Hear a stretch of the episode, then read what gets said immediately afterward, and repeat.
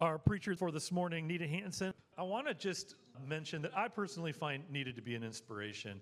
At a time when most people are thinking about retirement, Nita heard the call of God to go very far off and distant place and to engage in ministry. And she's been uh, working there in Ukraine for 27 years. Amazing. And then when the bombs began to fly and the war broke out, Nita didn't say, Well, I better pack it in. It's a little too dangerous here. No, she couldn't wait to get back. And she's careful, of course, but I just think her courage, again, is inspiring. And I just welcome every time that Nita can come and to bring our message and to speak with us. Nita's scripture for this morning that I'm going to be reading is Proverbs 3, verses 5 through 7. And it says this Trust in the Lord with all of your heart and lean not on your own understanding. In all your ways, submit to him, and he will make your path straight. Do not be wise in your own eyes. Fear the Lord and shun evil. This is the word of the Lord for us, the people of the Lord. Amen. Good morning. You know, there's a lot of places I go and speak when I'm home, and some of them I feel like a guest, and some of them I feel like I'm home. And this is one that feels like home to me. So this morning I'm going to share um, the simplicity of my faith, and some of these stories uh, you've probably heard before, but you're going to hear them again in a little more detail. It wasn't 28 years ago, I was sitting in a pew somewhere toward the back, and I had said, I do not do mission. And don't ever tell the Lord you don't do something, as He has a wonderful sense of humor. And as I said earlier, I've been in Ukraine 27 years now. So I can't remember a time in my life when I did not believe in God. But I lived my own way because I never could understand that I could have a personal relationship with Jesus and walk with Him through my life. And living my own way didn't uh, really go too well. And in September of 1990, I finally reached the end of myself and I surrendered my life to Jesus. And when I did that, I surrendered everything, which is, Lord, whatever you want, wherever you want, however you want, I want what you want. So I say yes to you. Everything changed in my life. It was like God just turned my world upside down, and I think He just put me on fast forward because He had in mind to send me over to Ukraine. And I quickly joined the prayer ministry, and then I got involved in the Stevens ministry. And then somebody talked me into going to the Philippines in July of 1995. And that's where God broke my heart. I came back and I knew I could never be the same person again. And several months later, in October 95, I went to Ukraine.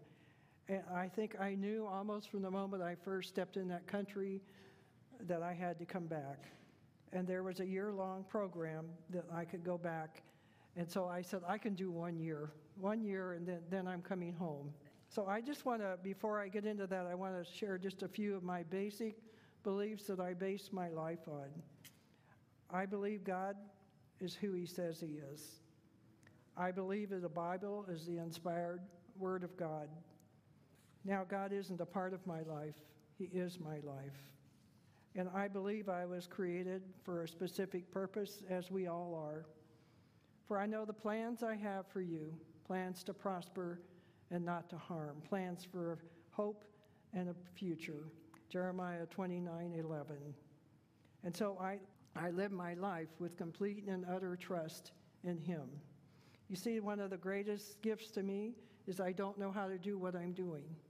And I think God kind of did that on purpose because, you know, maybe I would have taken credit for some of this if I thought I made it happen. But I'm completely aware that I have made none of this happen. I have only followed in God's footsteps. The definition of trust is placing complete confidence in and reliance on, or to believe in the reliability, truth, ability, or strength of who you believe in. I have a very simple faith. The Bible tells us to be like a child when it comes to faith, so I often think of if I have a little child and I say, you know, take my hand, we're going somewhere, they don't say where, why, how, what are you going to do? What do they do? They put their hand in mine and we just go. And that's what God asks us. Just put your hand in mine and follow me, and I do the rest. You only have one job, and that's to say yes. I believe that if God tells me to do something, that it's His problem then. By that I mean it's up to Him to make it happen. Mine is only to follow. You see how simple this is? It's not, it's not complicated. And God doesn't make it hard for us to say, Oh, I don't know what I'm going to do. How am I going to do it? Just say yes. And then watch out.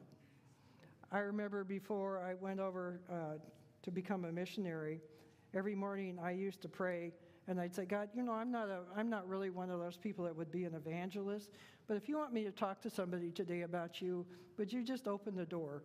And I tell you, every morning, somebody would come up to me and start asking me questions. It never, never failed. God opened those doors. So when I think of Proverbs uh, 3, and 3, 5, and 6, I really take that at heart. Trust in the Lord with all your heart. In other words, with everything that's in you, just trust Him. Don't lean on your own understanding because you're going to get messed up every time if you do. And in everything you do, in all your ways, acknowledge Him. And He promises that He will direct your paths. So, this is the simple way I live my life, or to paraphrase Nike, if God says it, just do it.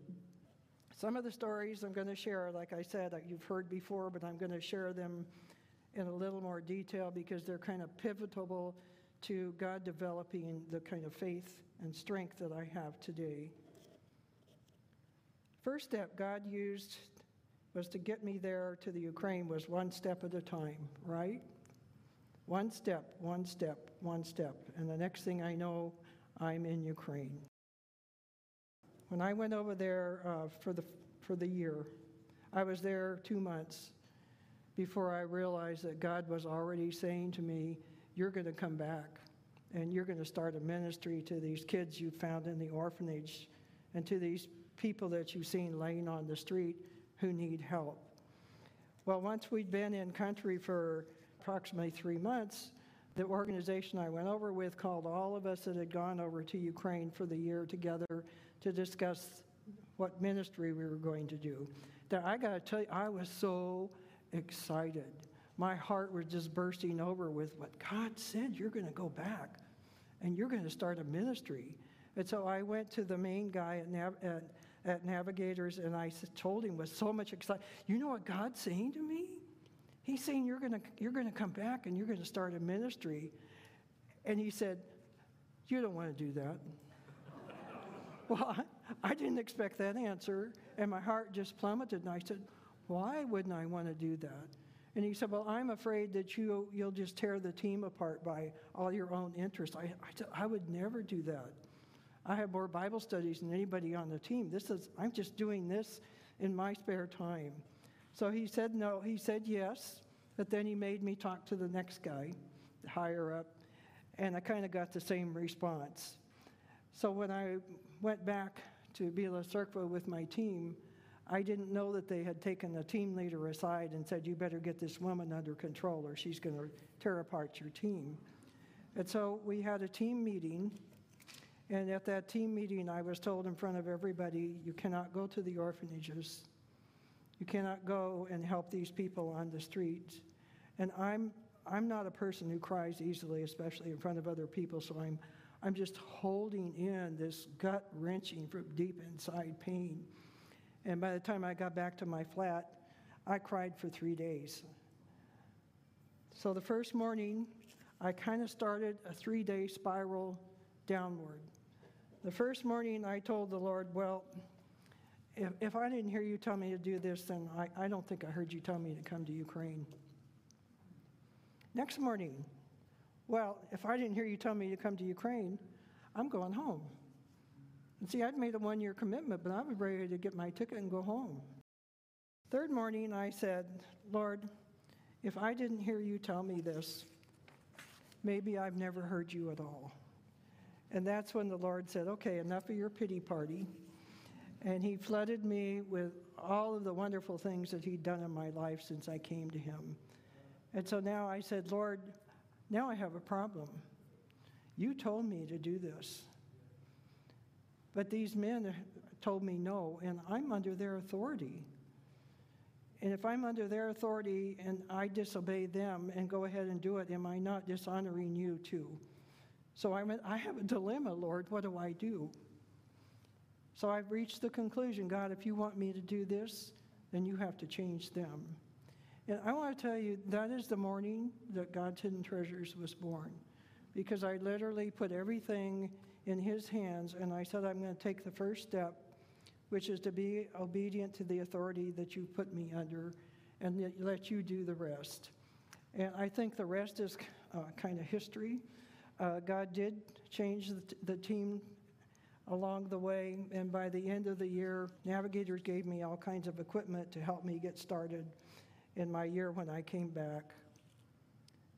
You see, I didn't have to make it happen.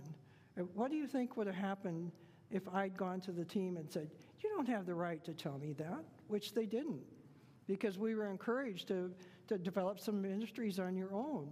I could have caused some problems, and I could have tried to say, God said to do this, so I'm just going to do it. And I believe very firmly there would never have been a God's Hidden Treasures if I did that. I think at the end of the year, I would have gone home, and that would have been it. I want to take you into just a few stories that will show you the simplicity of my faith, because I said before, I don't know how to do what I'm doing. So I was going to the orphanages and I, I met this cute little boy, just a few months old, and they swaddled the kids over there. So one morning when the nurse wasn't there, I unwrapped him. I wanted to see what, if he had anything wrong with him. And he was missing half of his left leg, and he just had a little fleshy appendage for the right foot. And I tried to swaddle him back up, and of course I got caught. But that little boy decided I was his. And when I came to the orphanage, if I picked up another child in his where he could see me, he'd scream until I put the child down. So it was firmly in my heart, I want to get help for this little boy. How? So I had no no wisdom or knowledge what to do. So when I came home and I was talking about Dima, and somebody said, Well, why don't we get a hold of Shriners Hospital? And I said, Oh, sure, why don't you do that? And I'm thinking, Shriners Hospital is going to pay any attention to us. But we did. We contacted them. My friend Sherry, who was a nurse, contacted them. We got the documents that they needed. And just like that, they said yes. That to bring him, and they were going to operate on him, they were going to give him prosthesis. So then I want to show you how every step of the way, the opposition, because Satan will always try to tell you, you didn't really hear that. You can't do that and he'll try to discourage you with very logical things. So, the first thing we had to do when I came back to Ukraine was to get um, custody, temporary custody for an American, for my friend Sherry. So, everybody said, they're never going to give you temporary custody. They're never going to give custody to an American. Never. That'll never, never happen. So, we went to Bila Cirkva. We went before the government there, and they said yes another checkpoint. So then we go to the next step. The next step was we had to get the head doctor in Ukraine for the orphanages to sign an agreement and say in writing that the Ukraine could not help this child. And I was told by everybody this man is very arrogant. He never, never, never going to sign a document that says Ukraine cannot help this child. So, you know, all the way along, I'm writing home and asking people to pray. There's people out here who prayed for some of this. So, we got Dima. We went to see the doctor in Kiev. Doctor comes out very stern looking, grabs Dima, disappears for about 45 minutes. My friend Valentina and I are praying like crazy. Let a miracle happen. He comes out and he calls us into his office and he sits there and he says, We can help this child. Why, my heart just sunk. He said, But I know we won't. And so I'm going to sign your paper. Uh, so, you know, we were just flying when we went back to Bila Cirkva. I think we were just flying on wings of, of prayer all the way home. And then the last was the U.S. Embassy. Well, four years before this, an American missionary had gotten permission to take 20 kids to America for three weeks. And while he got there, he tried to bypass the whole Ukrainian adoption system and get those kids adopted. It was a big international scandal. So any taking any kids to America from Ukraine had not happened for four years. So I was told, well, number one, they're not going to let you do this. Secondly, when you go there, you're just starting a year long process. So I went there thinking this is just going to be the opening salvo and trying to get a visa for Dima to come to America.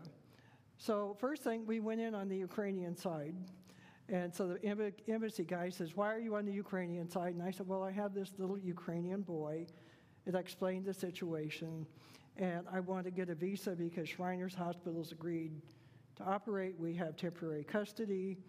And so he said, Where's your application? I said, Oh, I have to fill out an application. You see, I don't know what I'm doing. So he hands me an application. We fill it out, and I bring it to him, and he said, That's $45. And I said, Oh, I don't have any money. Turned to Valentina, she didn't have any money. And I said, I promise you we'll get the money. So he said, Just go and come back at 4 o'clock. Now, see, still in my mind, I'm thinking this is only the first time I'm, I'm going. So we called everybody we knew in Kiev and we gathered $45 and we went back, gave it to him, and he said, Now, where's, where's your picture of this child for his visa? I said, Oh, picture? Um, I don't have a picture. He threw his hands up. You know, he must have thought I was the biggest idiot he ever saw. And he said, Never mind, we'll just copy his, his Ukrainian passport picture. And he disappeared and he came back and he handed me Dima's uh, passport. And I opened it up and I said, You gave him a visa. Uh, and he's looking at me, Well, that's what you came for. and I looked at the date and it started the next day and I said, Oh, could you change the date? Because we can't take him for two more months. He said, Just take it and go. if you need to extend it, you can do that in America. You see how every step of the way, who opened the doors? Who, who made, did I know what I was doing? No. So then when I got Dima to America, I was praying that somebody would fall in love with him and adopt him. So Dima was operated on at Shriners Hospital in Los Angeles. A good friend of mine uh, had a, a daughter and her husband who lived up in Portland, and she sent out a whole bunch of prayer requests for me to pray for somebody to fall in love with this child. And they called her and they said, Mom, we think it's us. And so they ended up starting the process. They adopted Dima. And he moved up to Portland. Well, guess what? There's a Shriners Hospital in Portland. And so he just went from one hospital to the next. For 18 years, he was provided prosthesis for free. I, I want to tell you where, what this boy is doing now. He's not a boy now, he's about 27 years old. He's six foot three. He had a dream to work in the American space program. Well, you know, Dima's working out of his computer at home.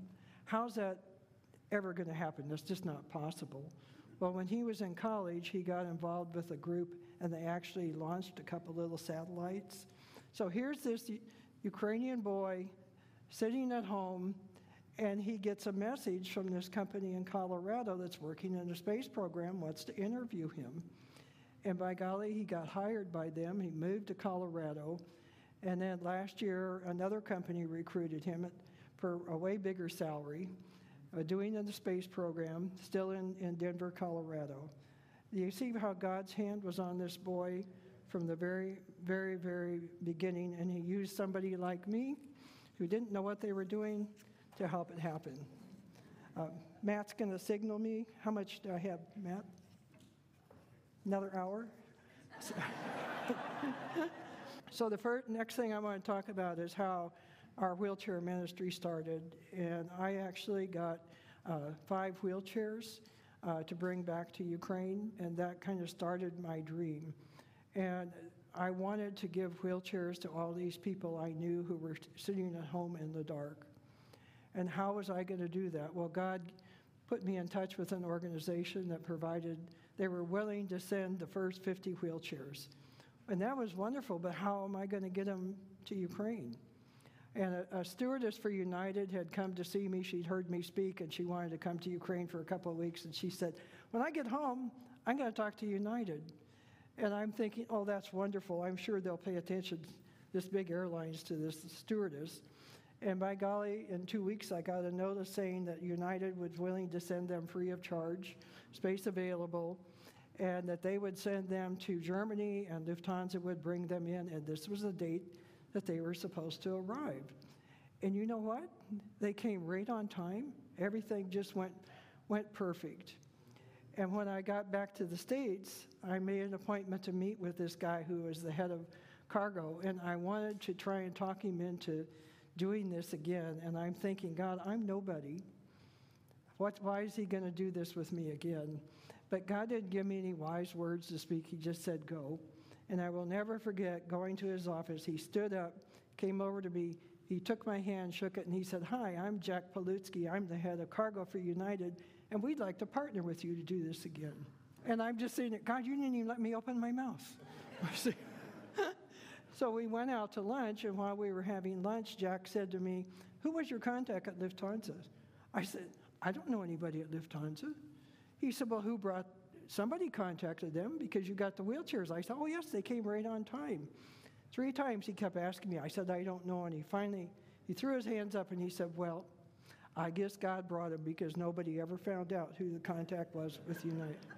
Isn't that awesome? How God, how God works. Um, so I'm going to fast forward through the rest of this. Um, if you want to hear more about what's going on over Ukraine during the war, uh, if you'd like to hear a couple stories about what it's like to go into the uh, one of the war zones and have it being bombed while you're there, uh, I had that experience.